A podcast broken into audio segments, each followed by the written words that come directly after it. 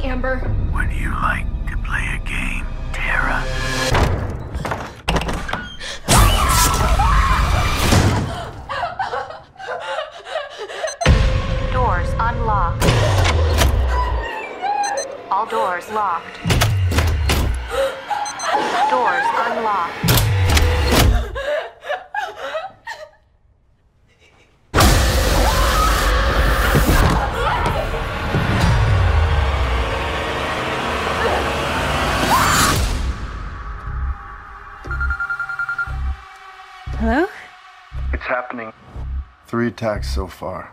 Do you have a gun? I'm Sidney Prescott. Of course, I have a gun. Something about this one just feels different.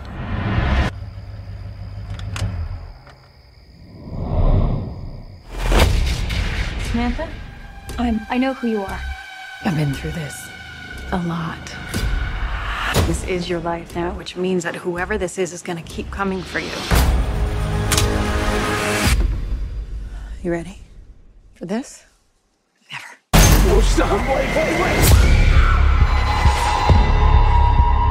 There's certain rules to surviving. The attacks were all on people related to the original killers. Whatever his link is to our past, it's pulled us all back here. And I won't sleep until he's in the ground.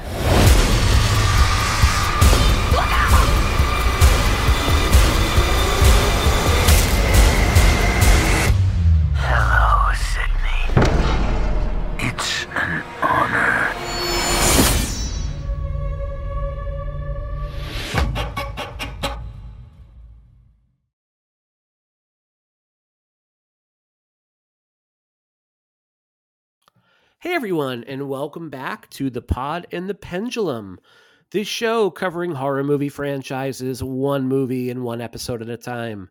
This week, it is a very special episode of the show. Uh, as of the day of posting for this episode, our little show has turned three years old. So, before doing anything else, if you're a new listener, a long-time listener, or if you've been with us since day one, thank you so much for checking us out and helping this little thing chug along here. Um, this week, we are in between franchises as we've taken a little detour to talk about the fifth installment of the Scream franchise, confusingly enough, titled Scream. Released January of this year, we did not cover it at the time due to the Omicron variant running wild, kind of like Hulkamania, and feeling like we didn't want to cover a movie that the majority of our audience and panel might not have felt comfortable venturing out to see at the time. But now that it's on physical media, available to rent or buy digitally across all the big platforms, and streaming is part of the library of titles over on Paramount Plus, there's really no excuse. You should be able to see it. So we are going to spoil the shit out of this movie.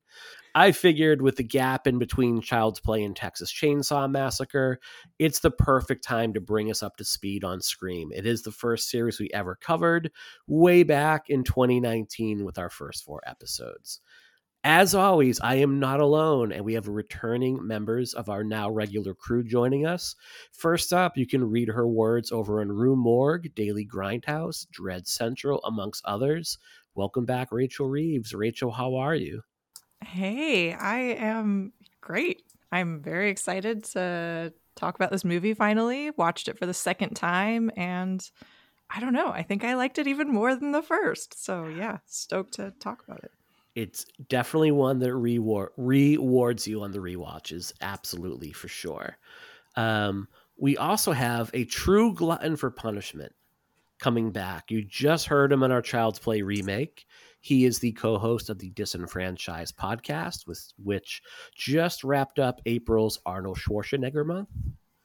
Big hello to Stephen Foxworthy. Stephen, how are you? Big hello back, Mike. Doing great and uh, thrilled to be talking about one of my favorite horror franchises with you guys. The horror franchise that brought me to your show to begin with. So I am thrilled to be here. Excellent. We're thrilled to have you back as always. But we also have one more guest, and I'm really excited for this one. We've spoken before over on my other show, Psychoanalysis. Uh, we have joining us for the first time. It's a very special guest, culture writer and custom shoe artist, Andrew LaSane. Andrew, how are you? Hello, Mike. How's it going?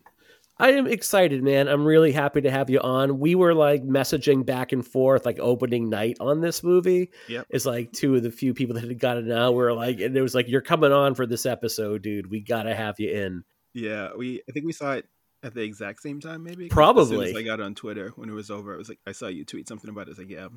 It felt like DMs. that moment in Step Brothers when, We just become best friends. yes, it felt just like that. And then we built bunk beds. So and much I room for recorded my first hip hop video. It was great. God, I fucking love Step Brothers. That's a patron pick one day. We need to do that movie. So good. All right, before we dive into this movie, however, let's take a second and talk about our initial impressions of Scream and maybe share our thoughts on the series as a whole. And Andrew, as our guest, would you like to kick things off for us? Sure. Um. Yeah. Scream is my the original Scream. So I'm gonna do that a few times. Stupid naming conventions. Uh, the original Scream is my favorite horror movie of all time. Full stop. Uh, the franchise is one of my favorites. It I fluctuate between that and um, Child's Play, which Mike I know you also have a soft Mhm. spot for. Uh, yeah, I've seen the new Scream five and a half times. Only half because I had to get ready for this show. But um, saw it three times in theaters, and I love it. So I'm excited to to dive in and talk about it. What is it about this series that calls to you? What do you feel really like? What do you? You said it's your favorite franchise, or Mhm. it's your favorite. Uh, the first one's your favorite movie. What is it about this series that really calls to you? just every I feel like Scream might be a perfect movie. I know some people don't like to call anything perfect, but I've seen the original Scream way more times than I can count, and just Mhm. like every single. I don't remember the first time I saw it, but because I was not like old enough to see it in theaters when it originally came out. But uh, yeah, every time I watch it, it's just it's, there's nothing wrong with that movie, and I can like every single time I watch it, it feels like like I've seen it for the first time, and like you notice new things, and you just appreciate the the art of it, and just like everyone in it is amazing. It's just so good. And podcasting being the visual medium that it is, uh, Andrew is wearing a amazing Stu Macher t-shirt that it looks like I described it as if you had those old school McDonald's character glasses with like the pictures on it or like trading like tops trading cards I would maybe even a better and it looks like you have one for like every day of the week with different characters. Yeah, shout out Pentagram Peter Pan on Instagram. They do uh limited run quote unquote bootleg tees. And when I saw that they had a, a scream lineup, I just had to grab every single one they had. But I also have uh when the movie when the new Scream came out, I that night after like messaging you on Twitter, I made four Wes uh shirts Mhm. and I've like and people obviously immediately asked me for some, so I made a few more of those. And I have like an original Scream 2 t-shirt and there's another shirt uh with Casey Becker like hanging from a tree. It's just like Scream is taking over my closet at this point. Excellent. Are those for sale? Those four West tees and the other ones you've made? They were um I am another thing you can't see because this is not a visual medium. I'm backed up now on custom stuff because I made the mistake of uh posting Scream Doc Martens that I was making and then got way more orders than I like had time to do. and I finished. I think it was like a couple dozen, and I finished those, and then people were still asking, so I reopened the hmm the orders. So I have seven more of those to finish before I can like get to any other projects. But like, Okay. you guys can see them, but no one else. Can. Oh, Oh those my are God, gorgeous. So cool. Oh, man. Yeah, and they take way longer than they should to finish. So. It's no t-shirts right now, but when I do, I'll I'll post about it on. We'll definitely Sweet. post the link to your Instagram up. So our listeners could be like, God damn it, I want to order this right now. and then they can send angry messages like toxic fanboys, which we'll talk about later. But also, your fellow panelists would probably also like to order all of those as well. Yeah. And there's no one more toxic than you, Stephen. As we I, know. don't we all know it? Absolutely. Absolutely. The angriest man on the internet. That's I me. kid because I love. I know. Rachel, how, how about yourself? What is your what are your initial thoughts? honestly my initial thoughts are just like about this new one what a gift like Mhm. honestly i i felt that this new film you could tell that everybody involved actually not just understood the assignment but that they really were had a genuine affection and love and appreciation for you know scream og so i feel that i mean i i'm i'm pretty i'm one of those people that I'm not too harsh and like hard on like new installments because I just want to have Mhm. fun. Like as long as it's not like, you know, really, really awful or something, like I'm gonna have a good time. Like I understand that there's a lot of moving parts and I, I don't know, I give movies a lot of leeway, I think. And I just I loved this one. And the Scream is a franchise. It hit me at the exact right time like right time in my life. I feel like I was the right age. I did not see it in theaters, but I saw it. I have like such vivid memories of like Scream and the faculty. And I know what you did last summer and those VHS cases, like at the video rental store. And just that was about the time I was starting to like dip my toes into horror a little bit because I was at that age where I could rent movies myself and I could watch them myself, you know, when I was babysitting other people's kids or whatever. and I just, I was so attracted to the casts and I, it, I don't know. It's like a very nostalgic, like vivid memory in my mind. So it's kind of they always hold a special place in my heart, um, just because it's one of the first that really got me diving deeper into horror and all those references that they were throwing out. Like I didn't know all those movies at that time, so it was like, well, I got to watch this. I got to watch this. So it really was like it sent me down the rabbit hole for sure just investigating and just like i don't know just like when you read liner notes and you hear like the band thinking all these other bands you're like well i love this band and they're talking about this one so i need to go listen to that one as well. It was the same kind of thing for me. So scream is really one of those movies that got me to watch the very first halloween Yeah. movie and to see you know what prom night was all about and that kind of stuff. So i'm forever grateful for for that for sure. Scream is what I would call a great example of like notepad horror in like exactly what you said. Uh, it's kind of like when when Shockwaves was a podcast. I remember I would listen to that and just be like writing down titles like haven't seen this, haven't seen this. This sounds intriguing. And I think Scream for a lot of people, it means so much, not only because like this movie itself was great, but also because it referenced so many other movies that maybe people hadn't checked out that they went back um, and went ahead and oh for whoop, I think I lost everyone. Are we all back? Yeah, you. It is a weird day of You- recording you, right you now. You blipped out there for a second. I know, like everyone blipped out. It is so weird. Okay, it is still recording everything, so I'm not too worried. Um, just worried about editing. Um, it's very much like one of those franchises where you discover a ton of other movies because of it. totally Stephen, how about yourself? Uh, I've mentioned on this podcast before, uh, Scream was like the first horror movie I ever saw. I was never really a big fan of horror, so some friends of mine in college were like, "Hey, we're watching Scream," and I was like, "I don't know if I want to do that." And they're like, "Sure, it's fine." And I watched it, and I didn't hate it. And then I came back to it later, and I was like, "No, wait, this is really good." Like as I started to get into horror more, I was like, "No, this is actually really good." And then I watched it again, and I was like, "No, this is perfect." Um, so I mean, Scream stands as my favorite slasher movie. It's probably Um, one of my top three favorite franchises, uh, a distinction shared with Gremlins and Evil Dead. Just you know, three franchises that I absolutely adore. Um, and I'm I'm always I'm I'm unlike Rachel. I'm always very resistant to new entries and franchises that I love because I'm like, but it's it's the thing that I like, and so I have pretty high standards for what I want out of those movies. Um, and this one absolutely delivered. Like I was, I went in kind of skeptical, and I came out a true believer. Is is kind of the way that I the way that I tell it, um, because I saw this with my podcast co-host Brett Wright and our friend JP Leck, um, and we saw it. I think maybe a weekend or two in, and uh, I I had an absolute blast. Like I had so much fun. I'm sitting next to Brett, just cackling in the theater, and we're just having such a great time. Um, and I got to revisit it again, and damn it, this movie holds up. Like it's it's absolutely fantastic. Yeah.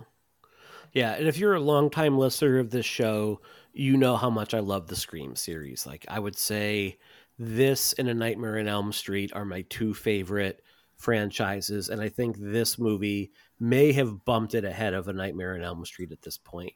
I don't think there's a bad entry in the franchise as a, as a whole. Like I think they're all pretty fantastic. Um, I'm someone that did see the first Scream in theaters, if not opening weekend, then like right after opening weekend. Like I saw it pretty early on, um, and just fell in love with it. And I, like Andrew, I've watched this the first movie more times than I can remember at this point. Like it's just something I keep going back to, um, and it really holds up.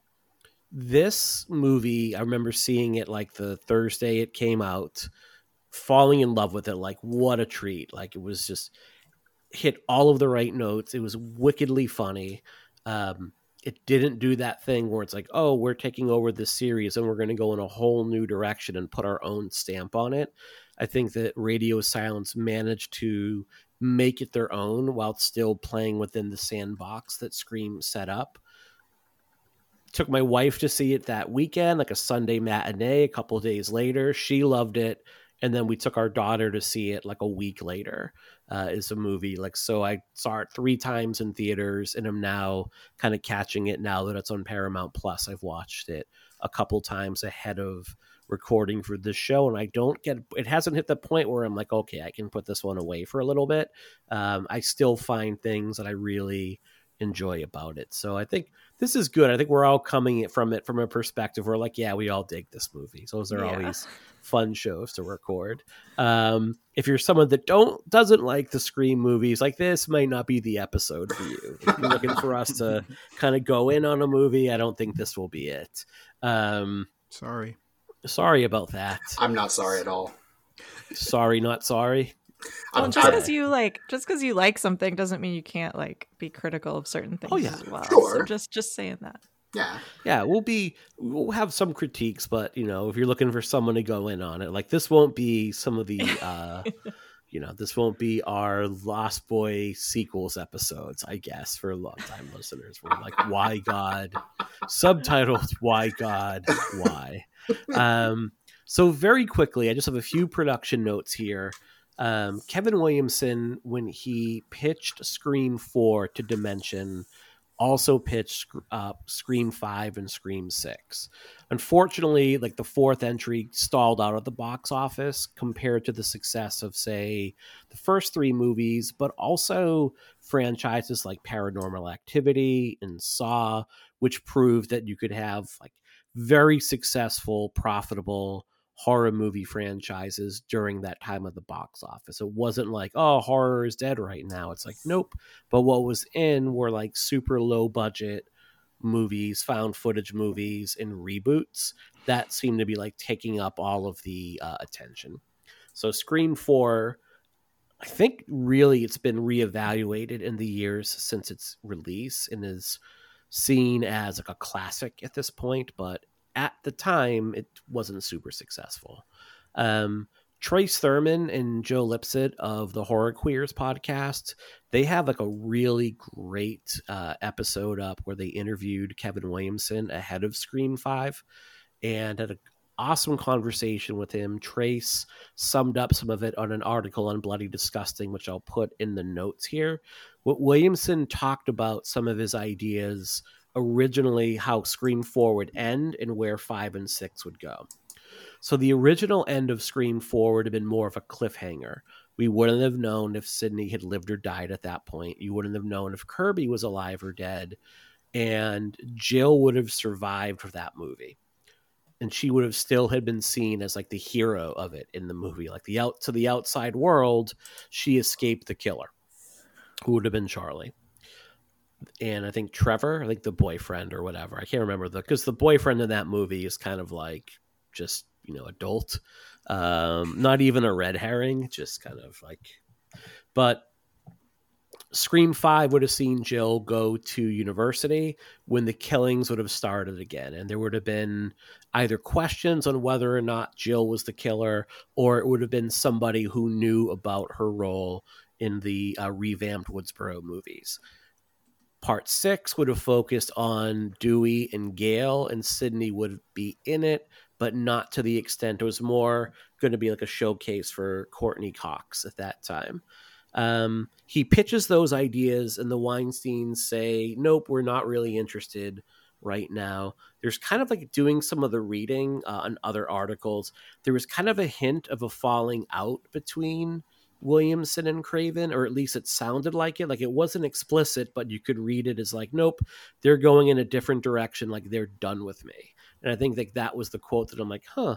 Um, but I couldn't see a ton on that, and there's nothing explicit saying that Wes Craven and Kevin Kevin Williamson had a big falling out. But Was that the- Wes that was saying that or Kevin that was saying that? Kevin that was saying that. Okay. Yeah, it was like right around the time that uh like Wes Craven was still alive and they were taught he was trying to get part 5 and 6 off the ground. Um the Weinsteins move Scream over to MTV as a television show that runs 3 series and then in between season 2 and 3 there's like an extended episode that's really a made for TV movie after the second season they reboot the show like the third season as a new cast new killer uh, new storyline. It's i only watched the first episode of that one. It wasn't good but the first two seasons of the show are pretty good. Uh, i really enjoy actually better than pretty good. Like they're actually really enjoyable. If you haven't watched them definitely seek them out. I think they're streaming on netflix. They're definitely in paramount plus. Uh, i really enjoyed it uh, eventually, the Weinstein's legal entanglements that get Harvey Weinstein thrown in jail for being a serial sexual predator and scumbag leads to their company dissolving. In 2019, Spyglass Media picks up the rights of the franchise, and they announce March 2020 that the duo of Matt Bettinelli-Olpin and Tyler Gillett will co-direct based on a script from James Vanderbilt. They're going to read, uh, sorry, they're going to make the next installment of Scream. Uh, so Tyler and Matt are part of a collective called Radio Silence.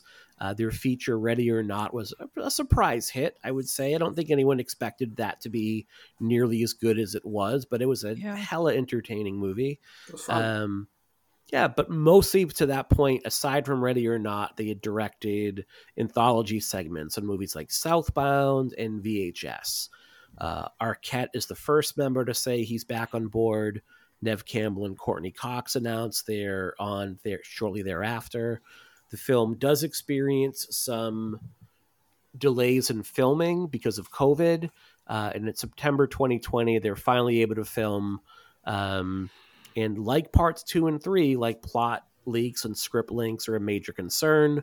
They film a lot of things that aren't in the movie. They have different versions of the script. Like they don't want anything getting out. And I'd say, even with the trailers, aside from one big reveal that we'll talk about or one big hint at a reveal, I would say it does a pretty good job at like hiding what the actual movie's going to be about.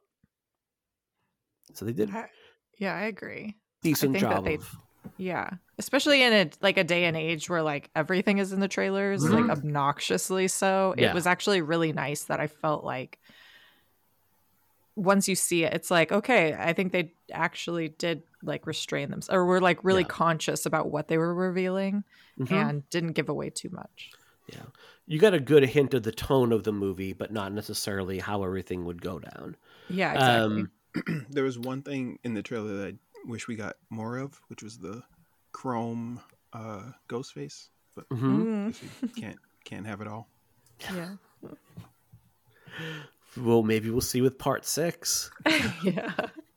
Um, the release was delayed from 2021 to 2022 because of COVID. There was talk like, do we release this thing on video on demand? And I think from the get go, Paramount, who was distributing it, was like, nope, like this is going to be in theaters.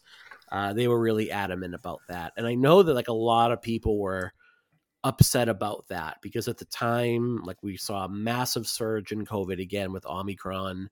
Uh, and a lot of people I know who wanted to see it waited a long time. That's why we didn't record this episode back in January as hard as it was, because A, I couldn't ask anyone to jump on to record if that was going to make them uncomfortable, but B, felt like for listeners, it wouldn't be fair to post an episode that, like, we are going to spoil if there was like zero opportunity to see the movie because of, you know, very legitimate health risks.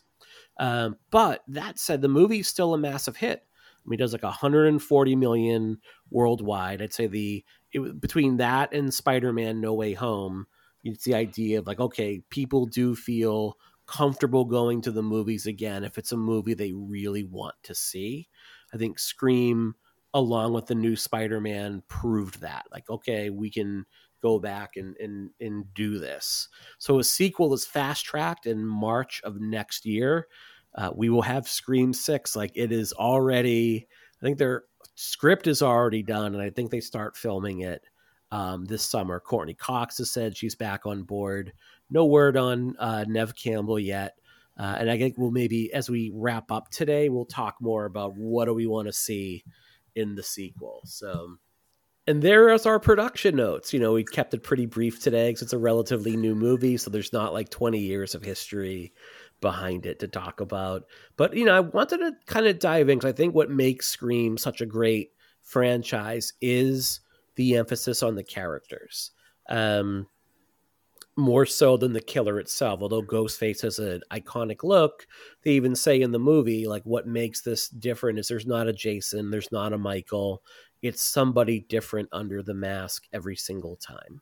So, what do we think of this new cast of characters? Before we dive into them individually, what do you think of the ensemble as a whole?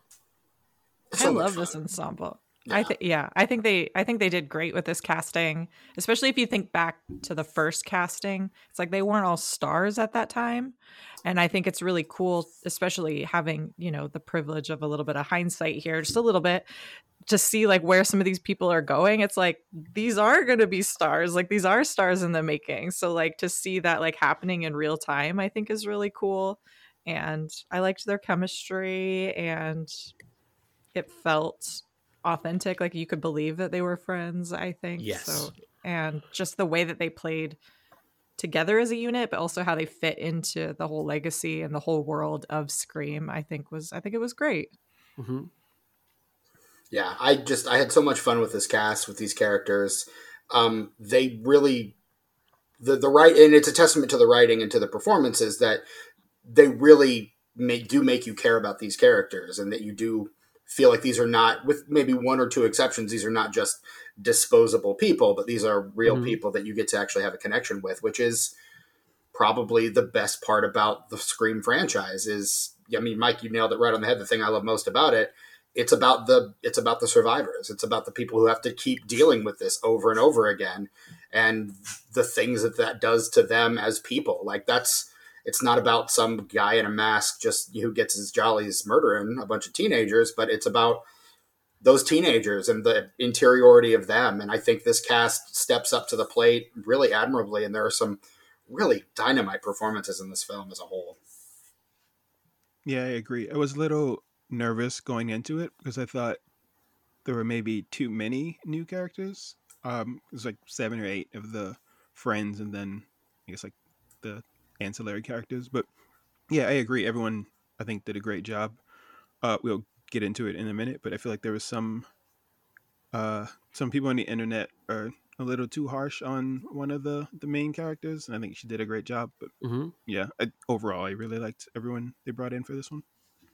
Yeah, I'd say I want to spend more time with all of the sort. I I enjoyed the time I got to spend with the cast as a whole, I thought there were some fantastic individual performances, and I thought they liked the, probably the best since the first movie at gelling as an ensemble. like as much as I love Scream 4 when I go back and rewatch it again, it feels a little bit off. Like none of the performances are bad per se, but um I don't get like the sense of them as a friend group more than anything else. Or here, you know, and I think part of it is you have like twin brother and twin sister and the a very natural chemistry there, but you definitely felt like this was a lived in friend group that had been around for a long time. Um, there was, you know, we'll talk about, I guess we'll talk about Melissa Barrera as uh, Sam Carpenter first, because it felt like if there was one character or, or one performance that people maybe went in a little bit on, as opposed is saying like a little bit like subpar compared to the rest, it was uh, Sam, Mm-hmm. who I thought overall, like the way this movie ends, I would say I'm more intrigued with what she does in future movies. Like I'm really intrigued by this character that is living with some sort of mental illness, like some sort of dissociative identity disorder or uh, showing signs of, of schizotypal disorder where she's obviously hallucinating regarding like her you know it's revealed billy loomis is her father in this movie and she he keeps appearing to her uh throughout it. I'm really interested to see where she goes in future installments. I felt like she was a little bit blank when she would interact with gail and sidney prescott and maybe that's just a matter of you've got like a characters that have five movies that you've been with them now and now you have this new person interacting it can be hard to kind of come up to that level but what were your opinions on sam Yeah, she's the one who I was uh, referring to earlier. The internet really went in on her when the movie came out, but yeah, like you said, I think she did a perfectly fine job. I don't think she was terrible in the movie. I mean, Agree. Not like Oscar worthy performance, but it's a Scream movie, so and it's also kind of hard to act opposite like veterans like uh, Courteney Cox and and Neve Campbell. So I think she held her own. And like for me personally, I, I I feel like it makes sense to her character in a weird way. And this is probably just me like giving way too much credit and reading way too much into it. But like this is a person who is, like you said, struggling with some like mental some mental health issues who has been like carrying the secret and having trouble relating to her own family, relating to other Mhm. people. And like I myself, I know that like I mean talking on like a podcast is one thing, but like get me with a group of people and I feel like I have a hard time like in social situations. And so like there's part of me that can kind of relate to that just like I don't know how to connect to people I don't have like a shared interest in like Mhm. horror or something. So there's like something about her performance that feels real to me like somebody who's just kind of like always seen themselves as being separated and like carrying the secret and like dealing with her you know her dad literally like being a manifestation in her life like that so i don't know if that's something they're going for i do think that we see it shift a little at the end which i loved um, when you kind of like get to see her release a lot of that in a very Mhm. violent way. Um, so I'm also intrigued to see like where they go with that because we could find out that it was all intentional all along. But we'll see. I don't know. Maybe it's just her. But I thought that people were a little harsh calling her, you know, her performance like wooden and, you know, blank. And it's like, I think it was just, I think it was a choice and a style, but I also thought that it fit her character and it, it made sense to me. Yeah, I would agree with that. Um, I, I and I'm I'm also willing to give her the benefit of the doubt that it was a performance choice. I mean, people said the same thing about uh, Kristen Stewart in the Twilight films, and then you read the books, and that character is just as non-existent on the page as she was on the Mhm. screen. And then you watch Kristen Yeah. Stewart and other stuff, and you're like, oh no, she's a great actress. She was just kind of this role didn't do her any favors, and I don't know that I want to really chalk it up to the role or whatever, but I think there are choices that you make that a performer makes in a given moment. And I'm, I don't know, I'm willing to give her, I think the rest, everyone else kind of recuses themselves well enough that I'm willing to give her the benefit of the doubt that that's, that Mhm. was an intentional choice on her part.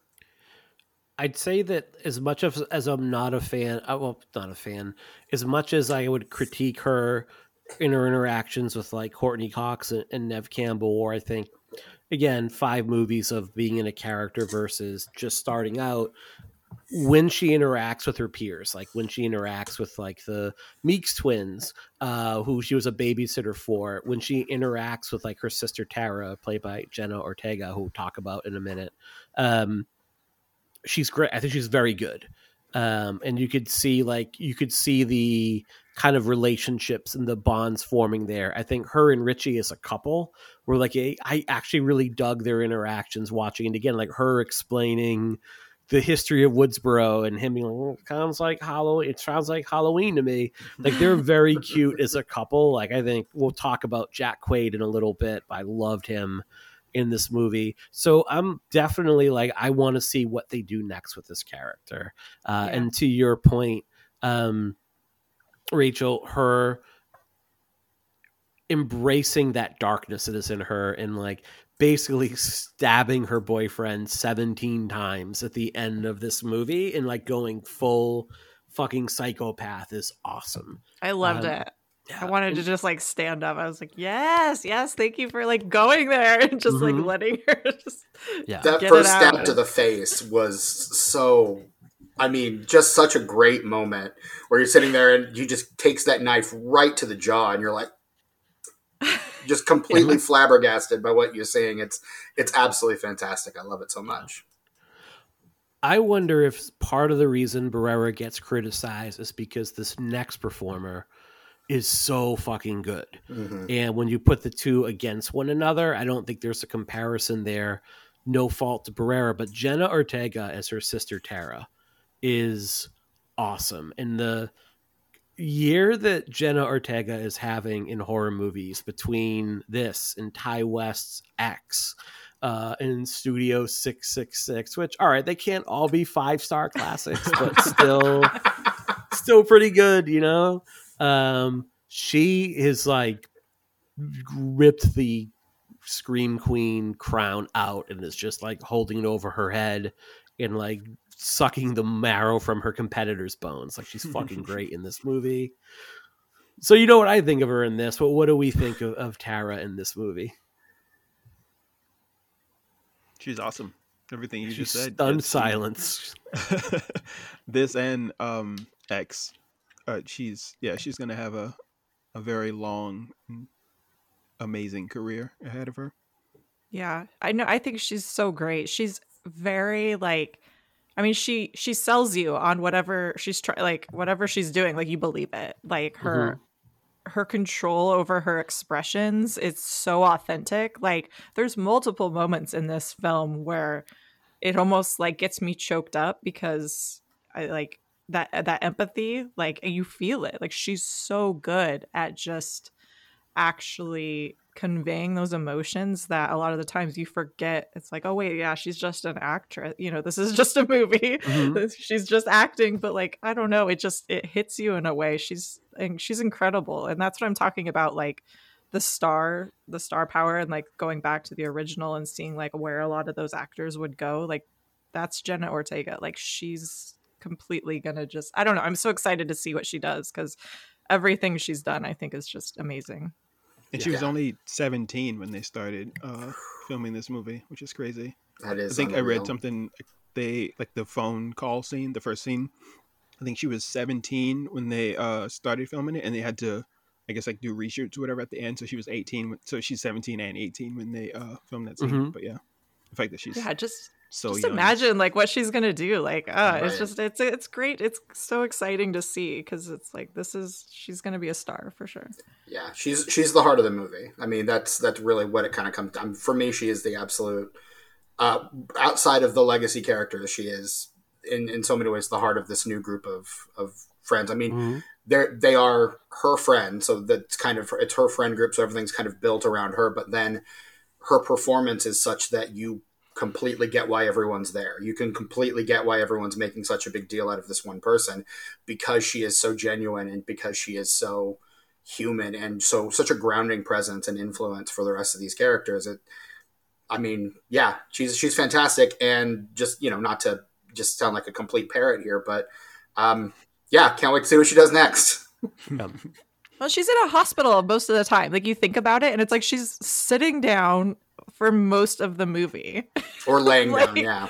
Yeah, like Mhm. sitting down, laying down in a chair, like on crutches, like the fact that she can do all that while like she she's actually not maybe in it as much as some of the other characters Right. even. So it's pretty wild that she can like do But- that from a hospital bed. The fact that she's in that chair, I think, leads to one of her best moments in the movie where she's trying to get away from the killer and she has to pull herself out of that hospital bed into that chair. She's been Yeah. stabbed through the hand, so she's like, every time she tries to roll the wheelchair down the hallway, it causes insane amounts of pain. Like, it's all over her face, it's in her physical performance.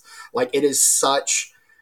A, a, an incredibly human, grounding performance, and I I absolutely adore it. Like it's such an incredible moment, and she pulls it off beautifully as you know an actress who just is been sitting there the whole movie like fantastic so good that's one of the moments I had down too because it's something you don't typically see. It's a small choice to make, but she really sells her injuries. Mm-hmm. I mean, like it's it's like the art of pro wrestling. Like you want to sell the injured body part to the crowd, and it's something that you don't see enough. Like you, I think we're used to like you said, someone being grievously injured, like her leg has been stomped on. She was stabbed, I think seven or eight times in that scene, and yet a lot of moves that just play it like okay just get up and get into the chair and, and be fine this like you feel that much more you want to look out for her that much more because like she's selling how injured and how fragile she is in that moment.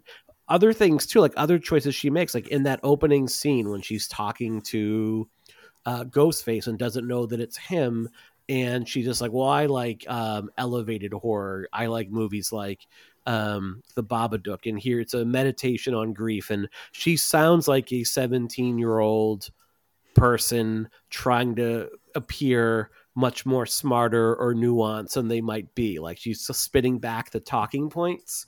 Uh and i love that as a choice. Like i love that as a as a character choice for her to go ahead and do that. So and she's a great shot as well with a gun for a 17 year old like, so almost taking her to the shooting range on the weekends i'm sure. Hmm Um, so I'm really excited to see what is next for the character of Tara.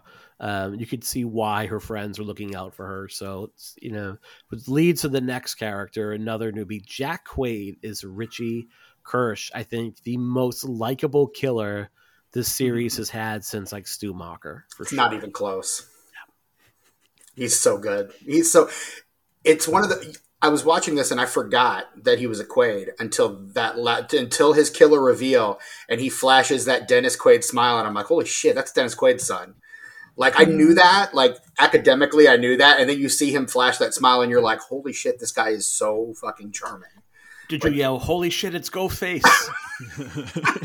no, but I should have. Maybe, maybe one of my biggest laughs of the movie. Holy shit, it's Ghostface! Like, because that's. I mean, who who among us would not probably say the same thing if we found ourselves in front of Ghostface killing somebody? Holy shit, it's Ghostface! Um, but I, I, he plays all of the moments very well.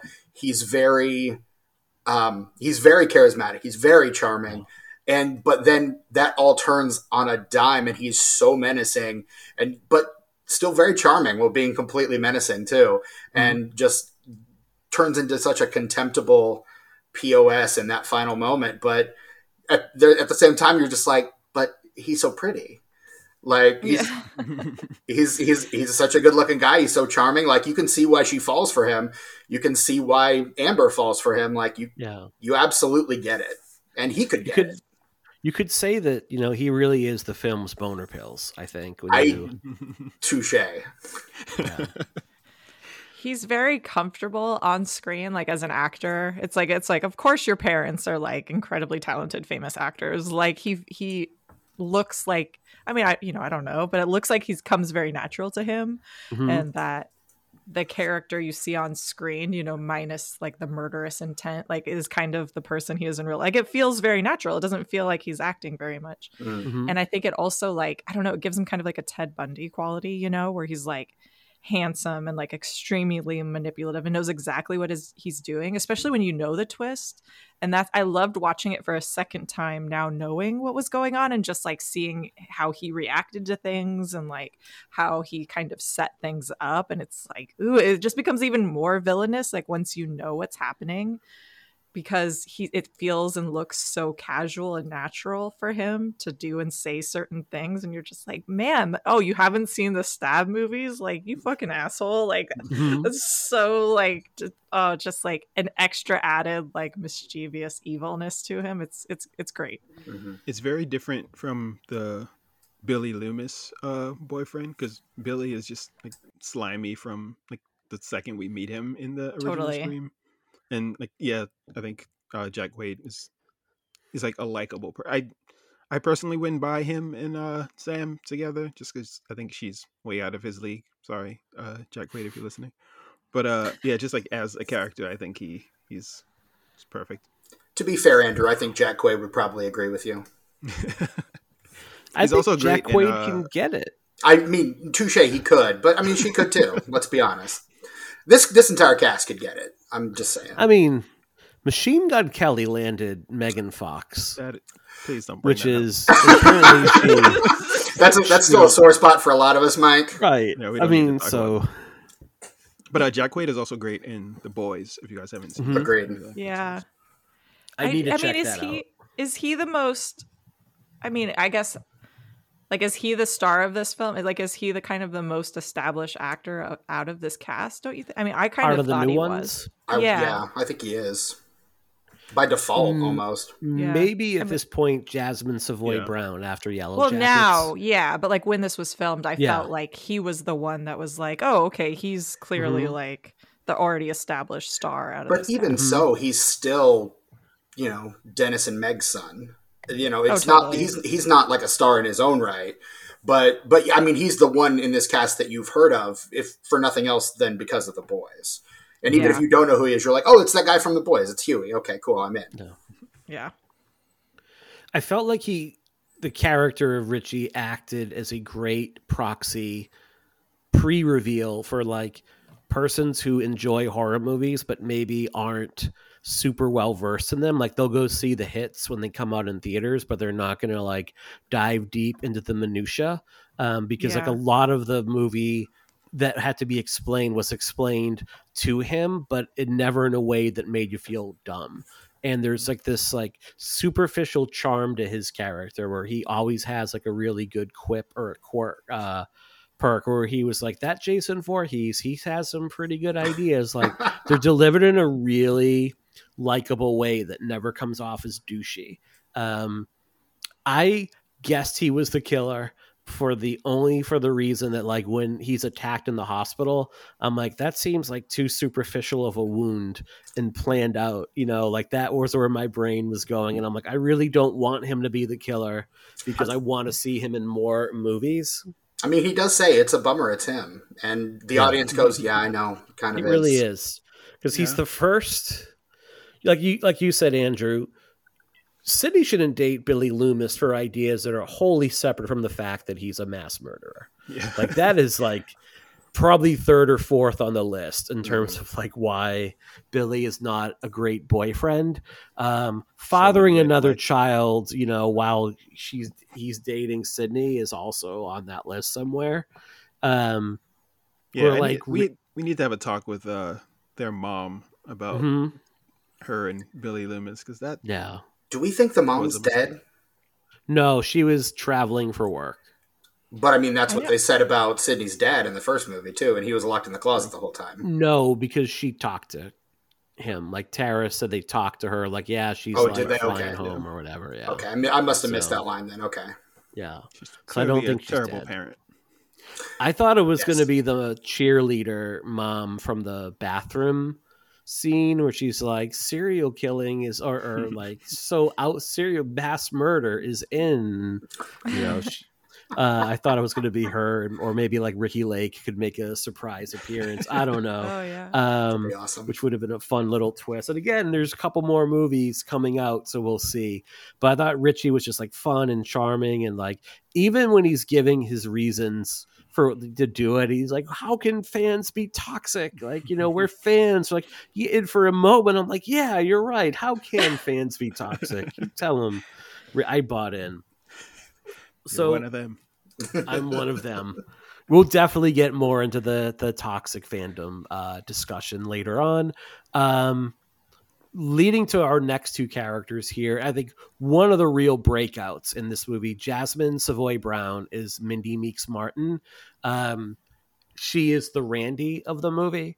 I would actually probably at this point put her above Kirby. And I mean, that's why Re-watching the Oh. series, I was one of those persons that are like, "Yeah, I'd put Randy third in the group." I don't know, man. Rewatching, I'm I'm an apologist for Randy Meeks at this point, Same. and think that I love Randy. he has gotten far. And you can go back and listen to our Scream revisited episode where I I defend Randy. Um, but goddamn, Mindy Meeks Martin is a goddamn joy to watch. Look at that with your Randy Meeks shirt. Andrew has changed his shirt and he is now wearing the Randy Meeks shirt. Um, just like, just her fucking pickup game. She's like, I'm gonna smoke a bowl of weed and pick up. I forget what the girl's name is. Hook up with. And Francis. She's like, hook up with Francis, and she's like, Yeah, I am. You know, and like, She, Good the, for the way you, she man. just looks over at her and just kind of does that Yeah. little head nod thing, and you're like, get it. I mean, between this and Yellow Jackets, what a run! True goat stuff from Jasmine Savoy Brown here. Love it. What Yeah, do we think of, she's of really good. The Meeks Martin uh, twins are my favorite characters in this. I think. hmm Uh, more her than her brother, but I feel like they come as a as a package deal. hmm Uh, speaking of parents, though, I this is another thing I got into on Twitter with some people. I really want to know who their father is. Yeah. I think because no offense to to mom to um, what's what's her name? Heather Heather Matarazzo. Mazzara. Yeah, Yeah. the character's name. Sorry, She Oh, uh, really Martha. married up. Martha. She, yeah, yeah. I- Martha Meeks really. Martha. No, Yeah. yeah. I mean, she's yeah. Just looking at those kids and then her. just- sorry, there's some questions I have. Someone on, on Twitter said that uh, that Idris Elba should show up as uh, the father. Oh my god, that would be amazing. Oh my gosh, don't do that to me. that but would be the else- only explanation. Someone else said the um, who's it? Duane uh, Martin, who played the camera guy in hmm Scream Two. hmm Yeah. Uh, someone suggested that he should come back as the the Meeks Martin He, no, He's never coming back. it to, it would no. be you know it would be. i- He's a he's yeah you're right he's never going back to Woodsboro nor associating. He he was the smartest dude in any of the movies. He's like Yep. peace out. I'm Yeah. fucking out of here. I don't know why more cat. There's just every movie should have at least one character that does that. Just like call me when this shit is over. I mean, they tried that in Um, this movie, but you know, Mhm. unfortunately, one of your killers is in the car, so you don't get Yeah. that far. Yeah. I do love I mean Mindy the thing I like about her is like it's so easy it could be super annoying what she's doing. That kind of like know-it-all kind of attitude that she, you know, shares with her uncle about like the films and how they work and like all right, this is what this is. Like it could be so annoying to hear that, but I think that she navigates that really well and her performance like gets you on her side and kind of lets you have fun with her versus like being annoyed by her. Mhm. and I'm not exactly sure how, you know, why that is or whatever, but I do feel like she navigates that really beautifully Mhm. and embraces the nerdy bit of all of us that has us sitting here talking about this movie we're like like we get it like we she you know she's one of us and i think that that's she does such a great job at that. And i love her in yellow jackets too. So Yeah. yes absolutely obsessed with her. I think what makes her character so good is she takes all the things I like about Randy and I like about Kirby, like that kind of encycl- encyclopedic knowledge about horror movies, but also like kind of analyzing what works or what doesn't work, and like here's what's hot right now, and like that whole requel speech and saying like here you just can't do a straightforward sequel anymore or a straightforward remake. Nobody wants it. And they name check the child's play remake. I will have Mhm. some words with her because i think that remake is fantastic. I really enjoy it. You know keep its name out of your mouth. I really do like that movie. Um but like she doesn't have like the negative traits that i would Yeah. associate with randy or kirby. Like she's not clingy like randy you know? She's not she's not trying to like glom on to somebody or she never feels like she's trying to prove herself to the friend group or with randy. He always like felt like he was on the periphery of it and also knew that he was on the periphery of it and was doing anything he could to glom on. And with kirby as much as i like her she can be a bit smug. Yeah. a bit too know-it-allish and i don't get that sense with with mindy at all in this movie It's almost like we're tracking the progression of like film nerds throughout the ages with these movies. They're kind of time Mhm. capsules for Hollywood's view of the film nerd because Randy is like super nerdy. Like he is the the screech of the friend group, as it were. hmm Like he's the big nerd that everyone just kind of like he's here because we've known him since we were kids, kind of a thing. yeah Whereas Kirby is kind of, well, you know, I'm into these movies, their art, their film. You know, I don't like movies, I like film, kind of a, a, a film fan. And then Mindy, like, the nerd is king. So Mindy's like, this is how this goes, and this is where it is, and Hmm. you guys love me because I'm awesome. And Yeah. everyone is like, yeah, that's absolutely right. We love you because you're awesome. yeah Well, Next she's question. not being she's not Sorry. being like gatekeepy about it. She's like she's trying to educate them. Like you you know, you see her constantly like telling people like, "Oh, you asked me to go with you. Like, good job. Okay, let's go down the stairs." Like, "Oh, why Mm-hmm. would you do?" You know, it's like she's trying to like share her knowledge in like a fun way versus being like, "You're an idiot. How do you not know this?" Mhm. Yeah. like Except for Liv. I feel like she's a little mean to Liv, but She like, is. Everyone's mean to She's- live, Yeah. everybody's kind of mean to her. yeah. which is Well, why I thought she was the killer for like half the movie the first time I saw this. She's too You know? boring to be the killer. It's I also like that brother yeah. sister thing though. Maybe Yeah, she's she's- just being a little protective of her brother a little bit. Yeah. gatekeeping the brothers relationship a little bit i think is Yeah. what it is and yeah. horning in so uh and let's face it like there's i mean i'm going through my notes here and i didn't even put liv down i have every other character in the movie because she's so f- forgettable Liv like erasure. liv's like uh, you could like liv's character trait is like she's hot in an alternative girlfriend kind of way um that would be there's not much going on there um They kind of Well- like visually styled her after Tatum, so she was kind of supposed to be the Tatum of this movie.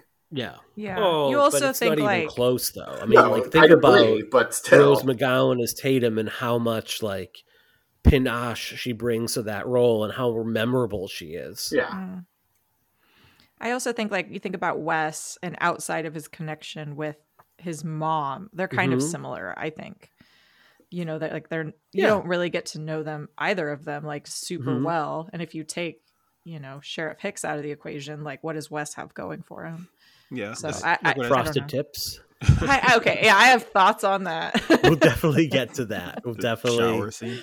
Um, But but it goes back. Sorry, uh, one second. That goes back to what I said. I was nervous about going in with just the amount of characters. I feel like mm-hmm. there's no way we could have Yeah, gotten to know all of them on the same level. So I guess totally. those two had to.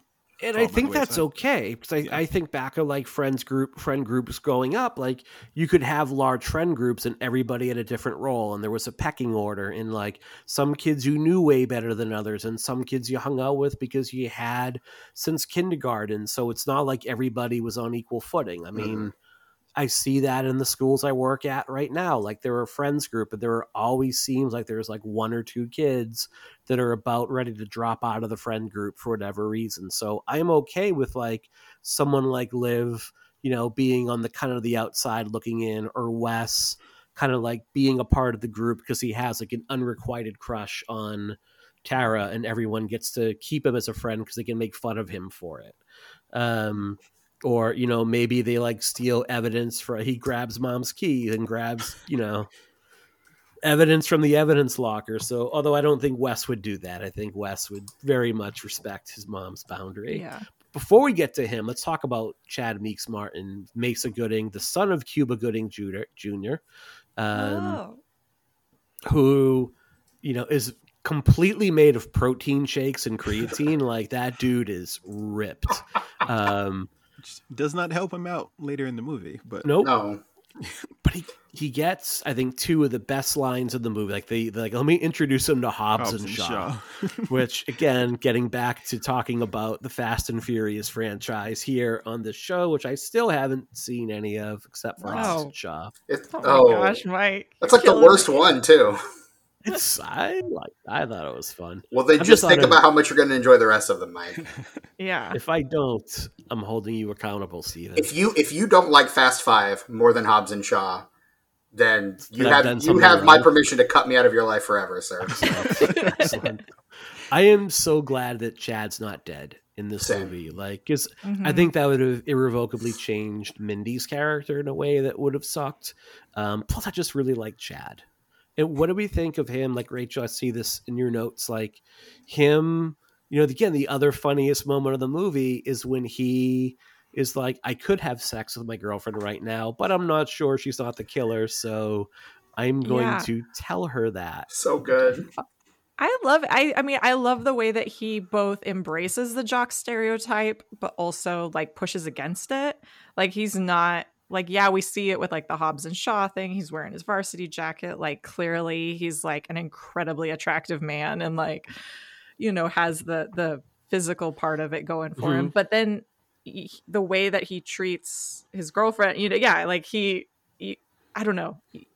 You see like in the first one, like Billy like immediately like hops on to you know sidney's when she finally decides that she's ready to have sex with him Mhm. immediately takes advantage of that but here you see him like yeah you, you actually you know what like why don't we just wait like maybe now's Mhm. not the right time and that's not what you would think the stereotypical jock character would do and i love that because i honestly i didn't see that coming I I wouldn't have done it. I would have been dead in five seconds. Mhm. But- Taking her up. I mean, same, Andrew, absolutely.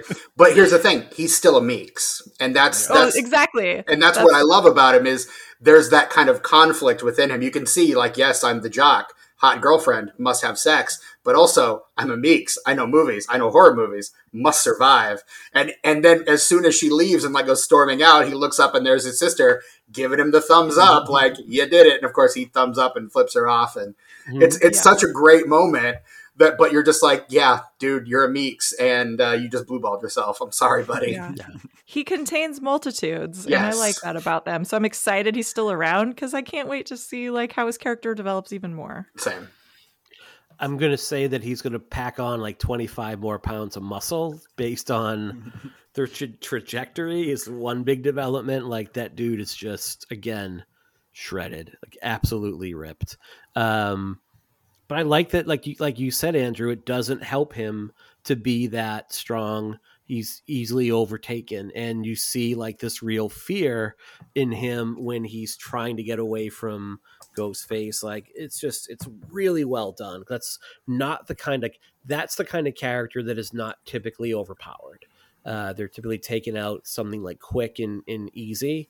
Um, and I'd like the way that this movie plays with the familiar tropes, and we'll talk about that with the next character here. Um, but it doesn't give you exactly what you expect, which leads to Wes Hicks, played by Dylan Minnette, that you know he exists to be a red herring in the movie, and he, I think he exists I believe so. so that you can pay tribute to Wes Craven in a really sweet way as well. But oh, Stephen will be back in a moment, so we'll give him a second. How is everybody doing for time? I got nothing going on today. so Okay, Just got to go thrifting later. excellent. Stephen, you back? All right, that's fine. We did not miss much there.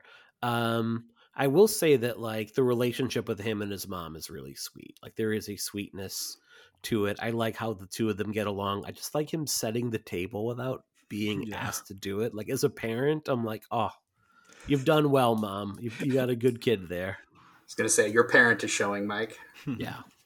Yeah, you Well, can tell. nice- It's like, sorry, go ahead.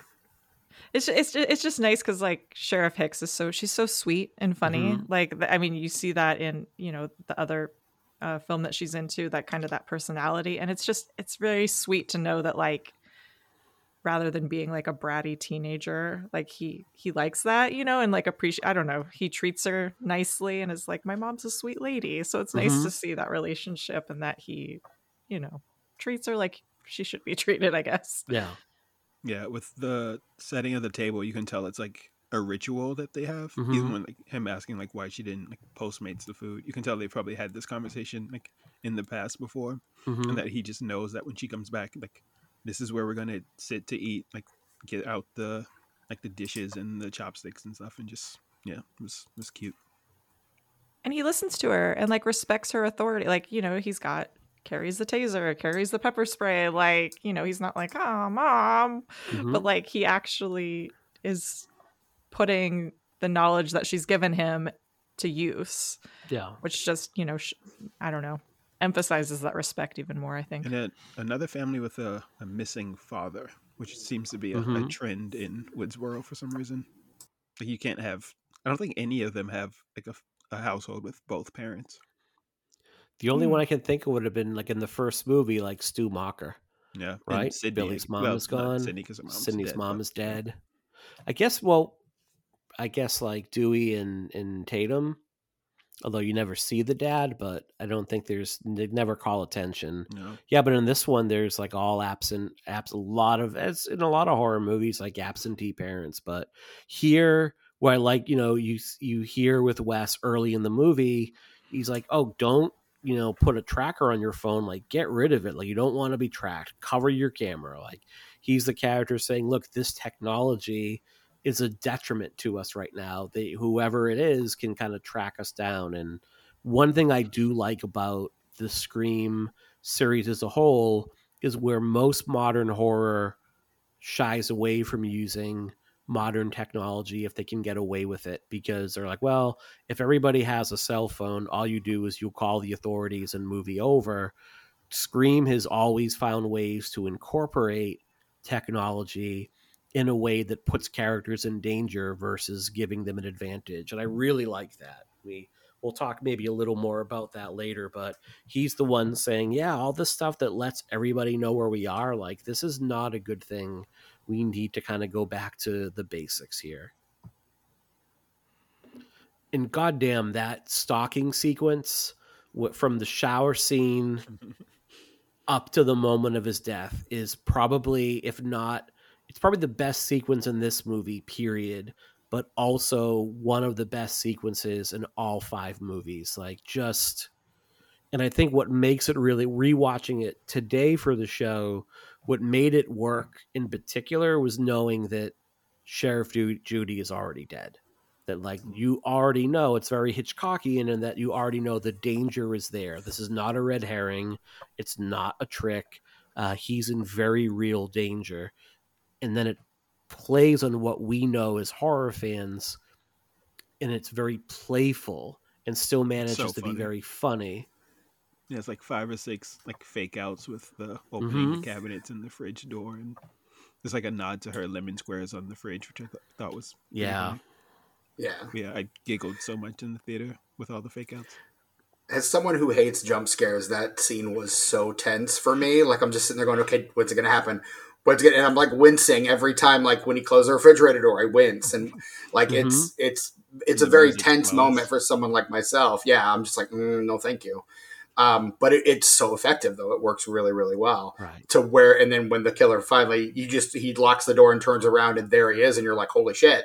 Like it was worth that build up for that payoff moment for sure. No, just in the West. Uh, this is a, one of my main, I guess, criticisms with the the film um, relates to Wes's death, and like we just talked about with the Meeks Martin. It seems like he would be a kid who would uh, who would also work out. He's obviously not as as buff as as someone else, but uh, he I feel like he would be able to take. Now that we know who the ghost faces Mhm. were, I feel like he would also be able to take take down that killer. But I think that that- they that got him by surprise though. Yeah. And I think that's what I actually I mean, I hope you know, maybe we can talk about all the kill or you know, the kills in general Mhm. later, but like I do think that they were really clever about the kills and like I actually do think it works because yeah, they they caught him by surprise. like they didn't get us with the jump scares. He wasn't just right behind the door to give him that second of like figuring out what's going Mhm. on. hmm It's like they knew that he could overtake him because I mean he does he has some abs. I don't know. You see him when he gets out of Yeah. the shower. Like that that boy is that boy's you know ripped for Mhm. sure. So like I, I agree with you. I do think he could take him, but the way that they do it, I don't know, was a smart way to kill him. Yeah. I guess. Yeah. I figured that was one of Jack's kills for sure, um, or Richie's kills for sure. I f- um, because it would probably take a little bit more strength to kind of power that, and you also have like that fear going too, and you're not like he's reaching out for one of his weapons and it's just out of his reach. Um, so I, I can see that though because he is a, looks like a pretty strong person. Um, but couldn't get away. That is one where you're like, all right, it, it- you have to, I think, maybe rely on rely on the element of surprise there. Um, yeah, it doesn't I was ruin gonna- anything for me. Just yeah, Yeah. just something I noticed. it is, you know, it is tough because you know the the character of Amber is also like not like a very. Although when you think of like the Scream movies, like none of the killers are. One of the things that works about this series is like the killers get the shit kicked out of them a lot. Oh my word. right? I mean, like, and you, even in the opening scene here, you see the killer like smash their head on the on the cabinet and fall over. Like they're not Yeah. particularly so many super athletic. Yeah, Yeah. it's Which not is a- always- yeah. Which has always been one of the things I like about the Scream franchises is those killers take hits. Like Mhm. particularly in the first movie, you can tell Stu is the guy who's like tripping over himself Mm-hmm. and falling, and I mean, but it happens all the time in this. Which is again another thing that I love is the killer is Mhm. incredibly fallible and incredibly beatable, Mhm. um, and able to be overcome. But it's that element of surprise, like Rachel said, that just kind of is ultimately what I think pays the most dividends for his his ability to Mhm. kill when he needs to. Yeah.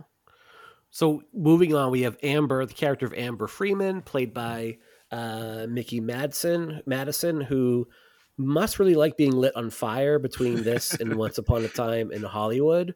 Um, I think I forgot that was her. Oh my gosh. yeah.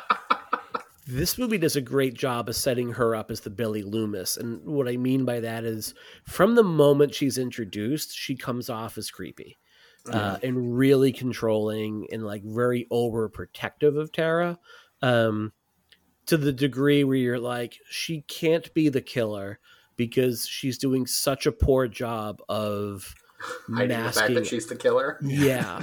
And I kind of love that. Yeah, I, I Yeah. think she's the one that I suspected from like from the introduction because she just seemed really creepy. But yeah, they Yeah. definitely make it so that you think it's too obvious from from the start. Right. Whereas I kind of, you know, discre- dismissed her in- incredibly just early, just because, well, it can't be her because they're obviously mm-hmm. choreographing it to be her. So it's clearly not her. Well, surprise, Steven, you were wrong. Yeah, She as an actress like has she's so wonderfully unhinged when it like Yes. finally gets revealed. Oh my like word. she's like delightful. Like she's so evil and just kind of maniacal in her murderous glee that it's I I loved it. I was like like it's really fun to kind of see and it plays off of uh Richie's character well I I think Mhm. I don't think that the relationship part of them was necessary. Yeah. You know, they talk about how like they met and like had similar values or whatever, but like that's enough. Like why do they, you know, and they don't you don't ever see them like being Right. like physical or intimate with each other, but it's they like one or talk, two lines. Yeah, it's one Yeah, or two that, lines. like- it's almost throwaway. yeah, like hints at that like there's a like a you know a sexual or romantic relationship with them and i Mhm. don't think they need that like i think it's Mm-mm. just enough that they are fans of the same thing they had similar viewpoints and now they've like banded together to set up this new sequel Mhm. right and i think that with the whole toxic fandom aspect that this film was trying to you know play on that actually would have gone further because you don't have to be in a romantic relationship with somebody to really connect Yeah. over uh, shared ideals, right? Like we've seen plenty of examples of that of people finding each other on the internet to band together for their, you know, quote unquote would causes. I would say if there was a characteristic that marks so many of the persons that fall into to- toxic fandom it is their inability to make meaningful relationships with other people things that aren't superficial like one of the Mm. things that really drives them is this inability to connect with other people in a really real way and there's a reason why there might be a stereotype of them being like virgins that live in their mother's basement why that Mhm. still perpetuates to this day and again we'll get more into that um someone out there is like really mad at us right? I can feel like a one star review. There's a coming I mean that, that that's that's the thing with with movies that kind of take shots at toxic fandom though it's always the the people that hate it kind of end up telling on themselves in a in Yeah. a very weird way like oh really? You don't like this movie about a, a group of people that are uh, kind of horrible to other people online? Let's unpack that a little bit maybe. Mhm. um or like why you take it so personally because Mhm. i mean that's the whole thing it's like at the end of the day like this is just a movie right so Mhm. like why did richie and what's her name amber like why did they feel the need to actually like well take people's lives and Mhm. like re- set the stage for this new sequel like Yeah. that's taking it to a whole new level I did feel like Why- the relationship was more one sided than I feel like uh Richie was maybe less into her, Amber than Amber was into Richie. And I feel like that, it that was plays yeah yeah, it was like he was using that to get her to go along with everything they were doing and he had just had to play Mhm. along and pretend that he was also into her. Because he's also a few years older yeah I mean, that's the Mhm. other thing that plays into it too. Like he's mid twenties, early twenties, mid twenties. Like he comes off as like twenty. They even call him one of the characters leaving is like someone's like dad. was. Um, you know, um, is kicking us out right now. So there's also that kind of that manipulation of a person who, you know, they're they haven't fully formed yet in terms of who they are. They might be 18, but they're still kind of young and immature in a lot of ways It can be very easily manipulated. I think Yeah. part of what makes Amber's character work is like Madison's choice to play her is so unhinged once it's revealed. Like there's such a glee in the way she delivers some of her like they're just she goes big in a really fun way where it's like your mom is a drunk. Um and then when she's trying to plead for her life with Gale and Sidney when she's like, it was the message boards. I was radicalized. Like she's using this language that, you know, we see used all the time, but done so in a way that is like trying to just kind of absolve herself of any sort of response. She's like basically the kid caught with her hand in the cookie jar at that point and like doing anything she can to get out of it. I love her choices in those You, moments. you also see her using the gun. Like Mhm. to me, she's almost the more dangerous of the duo because like Richie's bound by the conventions of this franchise, right? Like he's paying tribute and doing this for for the love of the movie, right? Mhm. But Amber, I mean, she's just like she shoots Gale Weathers like it's nothing, and then Yep. she shoots Liv in the head, and stabs like Sidney. Sh- yeah, she stabs like she's a little bit more reckless Yeah. and is enjoying maybe just the murdering aspect of it versus Mm-hmm. like setting this up for the movie part of it, which I think is more like Richie's thing. yeah. Mm. So I don't know where I was going with that. I just think it's kind of She's interesting. kind of like Mickey in part two. Like when you watch part two, like it's almost easy to forget that like Mickey is one of the killers, which is weird to say when it's Timothy Olyphant, who is Yeah. so incredible, but Mhm. he's just kind of along for the ride. yeah Um, and, and to a certain degree, like Stu Macher is Yeah, also just just kind say. of along for the ride, but he's so memorable as a character. and Stu Macher also in love with Billy Loomis. Absolutely. and also uses the peer pressure defense Yeah. So I mean, yeah, there's I think she Amber kind of rides the line. She's she's kind of a little bit Billy and she's a little bit Stu as well, Mhm. which I think works really well for that character. Yeah, Yeah. I think she's more self-aware of how she's using her, you know, her femininity or sexuality, like using her role as like a young person to be easily mani- it's I don't know. I think she's more self-aware than that, which is also Mhm. just more diabolical. Like she's using that to get people on her sides. Yeah. Like when you see her walk out of the house and she's like pretending to be injured, it's like she knows what she's doing. Yeah. but she does it in a way that like you see right through it. Like it's again such a big choice that Mhm. Yeah. it's like the lady doth protest too much. Oh, I love that when they're like, yeah. "Oh no, this is definitely a trap." Definitely a What do you think? Trap? Yeah. yeah. Um, I don't really have again Sonia Ammar as Liv. I don't really have much on. There's not a lot there. She does have that one good moment interacting with Mindy when she like comes off as pretty unhinged and fed up. Mhm. Um, and I don't have much on Kyle Gallner as dirtbag Kyle Gallner, except to say that like every movie needs dirtbag. Kyle Oh, can I? I have I have a couple of things on him. I actually, Okay. I loved his death more this time. Now, like Mhm. once I knew it was going to happen, like I love Kyle Gallner. Like I think he's love just, him. I love him, and um, so I was really excited when I saw him. And I think the first time I saw this movie, I was a little shocked at how quickly he gets, you know, Mm-hmm. removed from the equation. But on the second watch, I love how they use him. I think it was really actually pretty brilliant.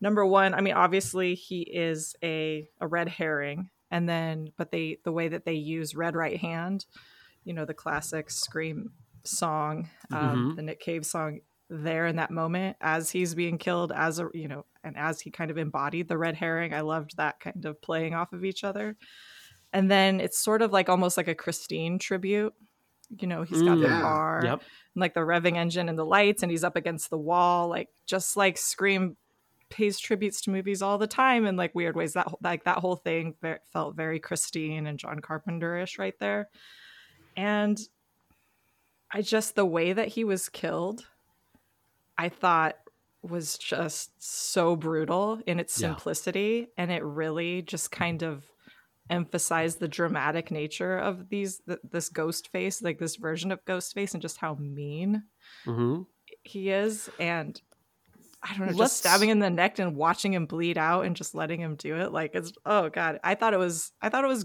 so good so Mm. i don't know Before we do the legacy characters, let's talk a bit about the brutality of this movie because I think Scream as a whole doesn't get enough credit for how good its kills are. I think it gets marked down a couple points because the slasher movies that came out in its wake were a bit less violent and Scream 3 obviously the edict was like be less bloody and violent, but it's a pretty brutal franchise as a whole but this particular one like one of the things they talk about is like you have to raise the stakes it has to have meaning. The kills in this movie are not even the kills like tara's attack as well. It's brutal. It right away says like this is a movie that's not going to fuck around. Um i really appreciated that in watching it. It's a true slasher movie Yeah, that ankle break I think was one of the biggest Mhm. reactions in my my screening the first time I saw Yeah. it. Just, just so gnarly. I remember we talked about Scream 4 with Brian Kuiper on one of our Patreon shows, and he commented that Scream 4 seemed really brutal compared to the rest of the Scream franchise. Mhm. And then I watched this movie, and I'm like, this movie seems like it's just ratcheting up the ante even further. Like these movies seem to get, with Scream 3 being the very notable exception, seem to be getting like progressively more brutal and progressively gorier. But like, and I think it does play on the fact that this is just a very mean, very, um, to use your word, Rachel, very mean ghost face. Like he's he's out for a very specific purpose, and he's got to spill a lot of blood to get his point across, and and he will, damn it. Um, and so, holy shit, yeah, the kills are like Dewey's death in particular is the one that strikes me as the most brutal, mostly because we love Dewey, but like it the the manner in which he dies is is so brutal. Yeah.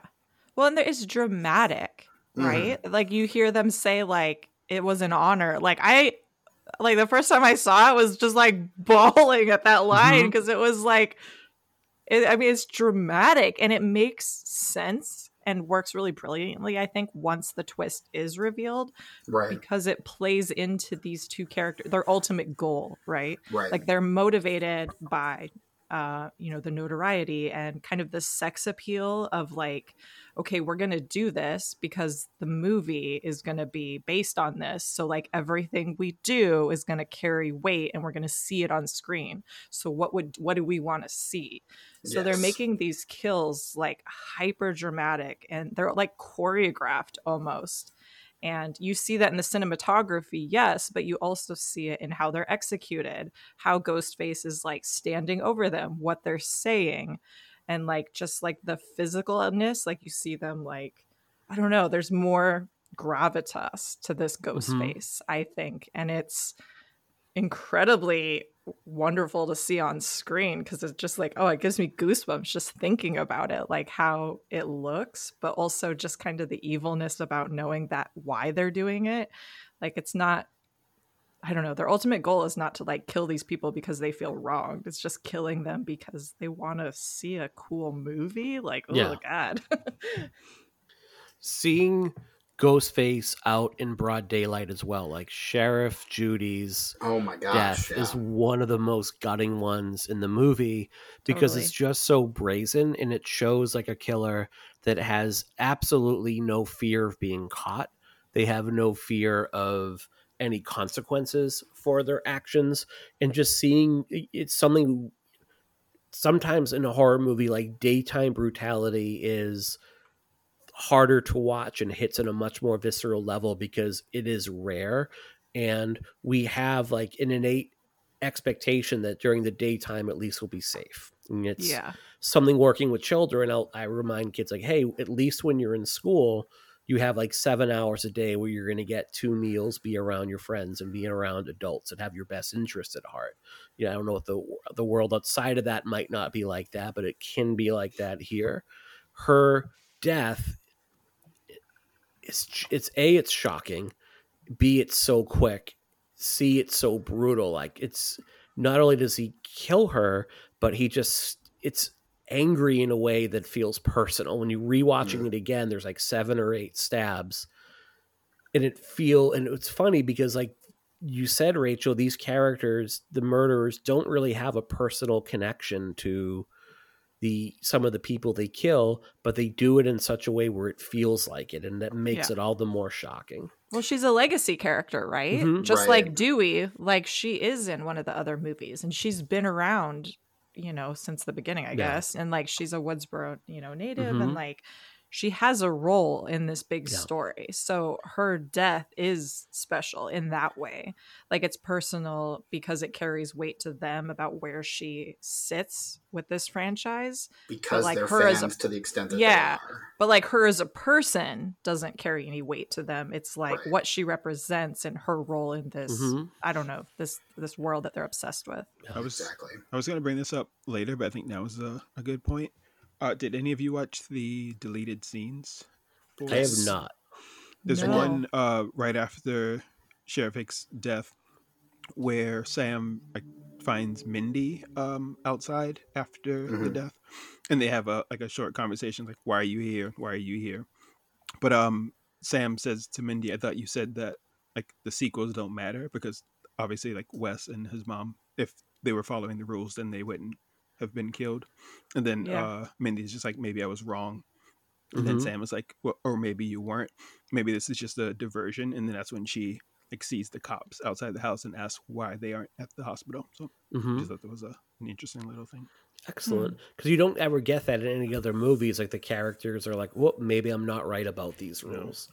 hmm Yeah, there's there's never. I mean, the rules are the thing in the Scream franchise that are sacred. Mhm. and I know we're going to get to the rules later, but like that the the rules are for all intents and purposes the gospel of these movies. And Mm-hmm. so to see those called into question is is kind of a powerful thing. Maybe maybe these things aren't aren't the gospel that we've taken them to yeah, be. they might not be as sacrosanct as we we've assumed they are. exactly.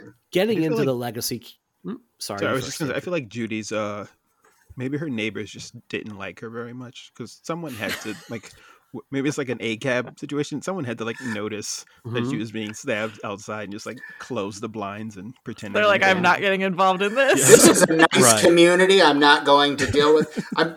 I mean, maybe I, I was thinking while watching this movie, a cab, except maybe Sheriff Judy. But then, yeah, if you're right, her neighbors aren't calling aren't calling that anybody to help her. Yeah, some, So- someone her, next door something. neighbor is like the the the descendant of like the dude who like shut off his lights on Laurie Strode in Halloween. Like he's Right. like, ah, fuck this. Turns But it is. I mean, it, it's suburbia, right? That's kind of the whole point Halloween is making. Is you know you're in suburbia, you don't Mhm. really know your neighbors, and if you notice something about your neighbors, no, you didn't. Mhm. Um, so, and that's that's kind of.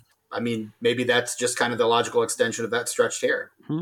we just had like this past week on trash pickup day like our neighbor right next door like threw out an old mattress in a box crate and when i came home like the box crate was in front of our trash that had been picked up clearly like it either fell out of the garbage truck or the wind blew the the box box spring sorry down and i'm like i could either like knock on their door and ask to move it or i could just leave it here i'm like i don't want to talk to my neighbors i'm just gonna leave it here Mhm. and I, my would- I would Mike. rather, yeah. And th- our neighbors were super nice, so they actually went and picked it up and took care of it. So, um, but that same neighbor, like our car got broken into, uh, a bunch of cars did on this. They took like literally took my like gas medicine was like what they took, like the stuff that stops me from farting. Um, and I so I called my neighbor because I know their number because they own a, a swimming pool company, and our houses are close enough where like I left them a message, and I just overhear like yeah some guy left a message saying that like our house has been you know our cars might get who's this dude like and I just started to laugh you know just It's me. that's the suburbs it's Yep. me Mario all right yeah, sorry. One. Uh, she also she pulled up to the house like with her sirens and stuff on. So someone someone saw her die. Mhm. Right. Did not Yeah. care. don't care they probably had their phones out Mm. like someone uploaded that to TikTok later on, you know, just With that oh no sound or something. Mhm. Yeah. Ugh. Um, I'm annoyed That's the already. reaction. I know, right? okay, so we went for like almost three hours when we recorded this, so it seems like a pretty good place right now to break the episode up as we're at the kind of midway point and we have barely gotten started. So we'll be back in a week with part two of our Scream 5 episode. We hope what you've dug so far. Uh, same panel, same recording session. Uh, in the next episode, we're going to talk more about the legacy characters, toxic fandom, uh, as well as our ideas of like the requels and what Scream is actually commenting on this time around. It was a really fun discussion. We think you're gonna really gonna dig it. We figure now is a good time. Let's break this up into two pieces since it's a big chunka of an episode, the big chungus type of show that we like to do now and again. Uh, we hope you like the show. If you do, please take a minute, rate, review, and subscribe to us over on uh, Apple iTunes or Spotify uh, or wherever you get your podcast. Leave us a review. It definitely helps new folks find us. Follow us on Twitter at Pod and Pendulum and check out our website, podandthependulum.com. That's a great place to easily go through our, all our archives, almost all 150 episodes so far. You can leave a review right there as well. Uh, so please, please, please go ahead and check out podandthependulum.com. We'll be back in a week with part two of our Scream episode. Take care, y'all.